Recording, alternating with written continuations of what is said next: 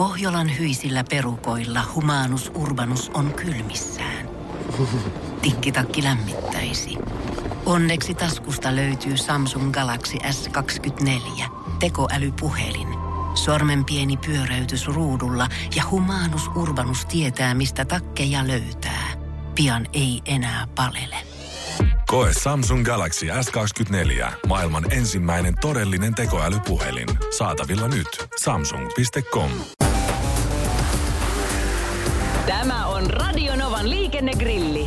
Sinä kysyt ja kysymys grillissä tirisee liikennegurumme Jussi Pohjonen.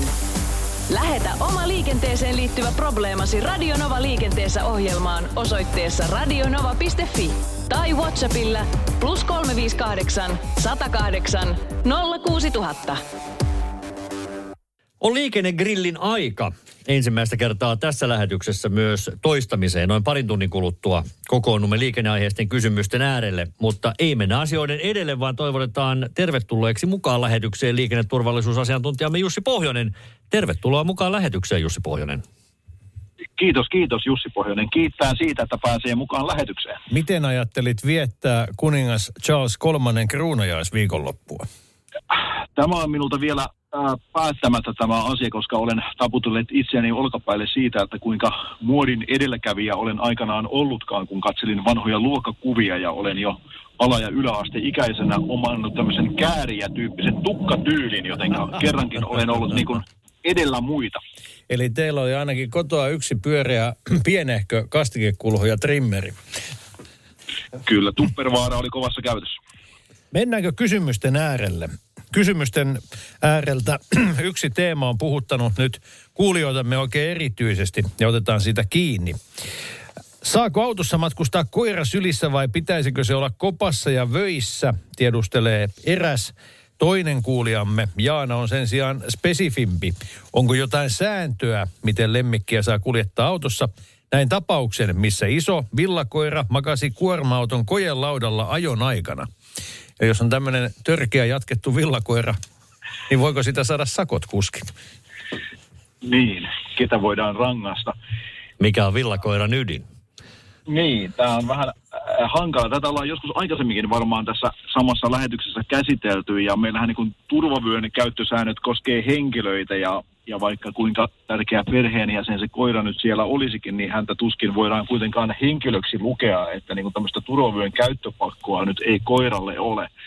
Sitten taas, mitä puhutaan tavarasta ja irtaimesta, niin mikäänhän ei saisi vaikuttaa eikä haitata ajoneuvon kuljettamista. Ja sitten täytyy miettiä, että onko tämmöinen irrallaan oleva koira irtainta tavaraa. Ja ei se oikein tietysti tähänkään yhtälöön sovittaa määritelmää. Eli se menee vähän sinne tai välille, mutta varmaan kaiketi kuitenkin kuljettajan pitää pystyä turvallisesti ajoneuvoa kuljettamaan. Ja sitten se koira, että miten se siellä mahtaa olla, niin se on sitten toinen juttu. Ja en nyt tiedä, kuinka iso villakoira on, että muodostaako se kenties näkemä esteen vaikkapa sinne sivulle, että haittaako se kuljettajan näkemistä ja sitä kautta turvallista ajamista.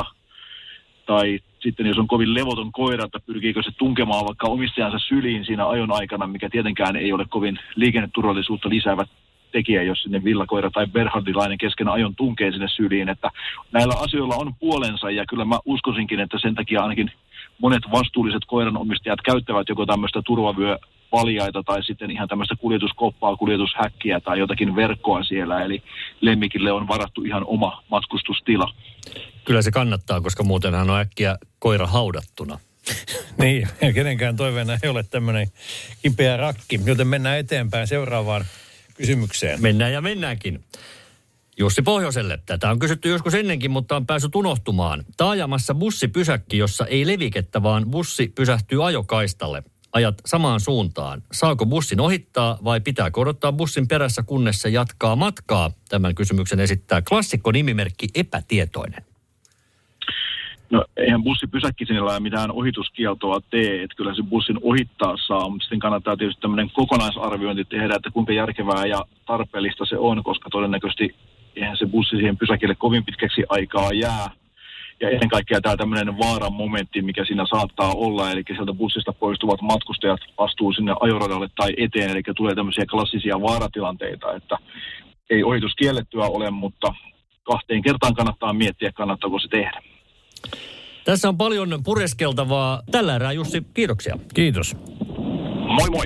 Radio Novan taajuuksilla Antti Haajanen, Jussi Halli ja liikenneturvallisuusasiantuntijamme Jussi Pohjonen. Morjesta.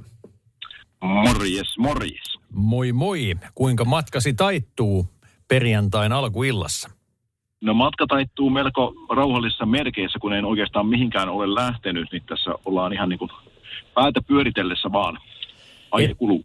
Et ole yksin tuon kanssa. Aika hiljaista on ollut nimittäin liikenteessä on tänä viikonloppuna, mutta uumoilimme tuossa jo, että viileä sää on ehkä karkottanut mökkiläiset kotioloihin. Kysymyksiä kuitenkin virtaa studioon ja aloitetaan tuosta Vellun kysymyksestä, joka kuultiinkin taajuudella tuokio sitten. Vellu kertoi eksoottisesta tapahtumasta kymmenen vuoden takaa, kun siviili, poliisi siviiliautossa oli alkanut syyttää häntä ylinopeuden ajamisesta ilman näyttöä. Niin miten se nyt sitten on, poliisin sana vastaan siviilin sana? Kumpi painaa? No, tietysti poliisilla on ihan virkaan perustuva velvollisuus puuttua näkemiinsä rikkeisiin tietysti kohtuuden rajoissa ja järkevyyden rajoissa, että ihan nyt varmaan jokaista punaisia päin kävelijää ei voida korvasta taluttaa kamarille, mutta tämmöisiin niin kuin, vähän niin kuin sanotusti jäykempiin juttuihin on ihan velvollisuuskin puuttua, että siinä mielessä tietysti mitään ihmeellistä siinä ei ole, että poliisi asiaan puuttuu, ja toisaalta sitten taas poliisillahan on virkavastuu tässä toiminnassaan, eli hän, hän ei saa lähteä keksimään, ja hänen on pysyttävä totuudessa ja oikeudenmukaisesti. Totta kai poliiseikin on varmaan jokaiseen junaan ja moneen junaan, mutta tota noin, niin kuin isossa kuvassa varmaan niin tämän niin kuin näyttö ja harkinta niin kuin pitäisi toimia siellä poliisin päässä. Siinä tietysti varmaan on aina tämä sana vastaan sanatilanne ja sitten saattaa olla tietysti niitäkin tilanteita, että henkilö itse ei välttämättä edes ole huomannut jotakin, mihin hän on syyllistynyt siinä ja taas poliisin haukan katse on hänet sieltä poiminut ja siinä tulee tämmöinen ihan tiedollinen niin kuin, niin kuin juttu, mutta toisaalta sitten taas itse kyllä omilta poliisivuosilta niin muistan sen, että siellä tapahtui kyllä ihan tarpeeksi paljon, että ei siellä keksimään tarvinnut enää ruveta mitään, että kyllä valtio piti huolen siitä, että töitä oli ihan riittämiin. Vaan jos poliisi ei ole työvuorossa, vaan mökki matkallaan, sandaalit jalassa körötellen Skoda Fabialla huomaa jonkun käyttäytyvän rodittomasti, niin onko hänen sanansa silloinkin painavampi kuin tavallisen hallintoalamaisen? Onko kyseessä nimenomaan tämmöinen kolmipyttyinen Skoda Fabia vai, vai neloskainen? Onko niitä muunlaisia? Ajaako poliisi niin semmoisilla? En minä tiedä. Niin.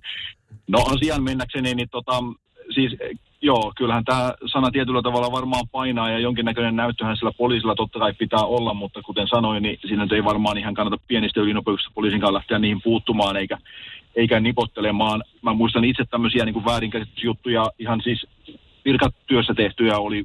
Henkilö teki U-käännöstä Porvoon moottoritielle ja siihen puutuimme ja hän oli vahvasti sitä mieltä, että kun siinä huoltoaukossa ei ollut U-käännöksen kieltävää liikennemerkkiä, niin silloin siinä saa tehdä sen ja vaikka me kuinka hänelle tieliikennelakia luimme ja yritimme rautalangasta vääntää, niin emme pääseet yksimielisyyteen tästä näin ja, ja toinen tapaus oli, missä henkilö ajoi sata kolme kilometriä kahdeksankymmentä alueella ja tota hän väitti, että siinä on satasen rajoitus ja piti meitä nipottajina, koska me kolmen kilometrin ylinopeudesta hänelle sakkoa kirjoitimme ja varmaan siinä uskossa hän sen sakkolapun sinne autossakin kantoi, ei hän niin kuin antanut periksi siinä, että tämmöinen niin kuin näkemysero saattaa olla sitten myöskin kysymyksessä, eikä välttämättä se, että poliisi keksii niitä juttuja.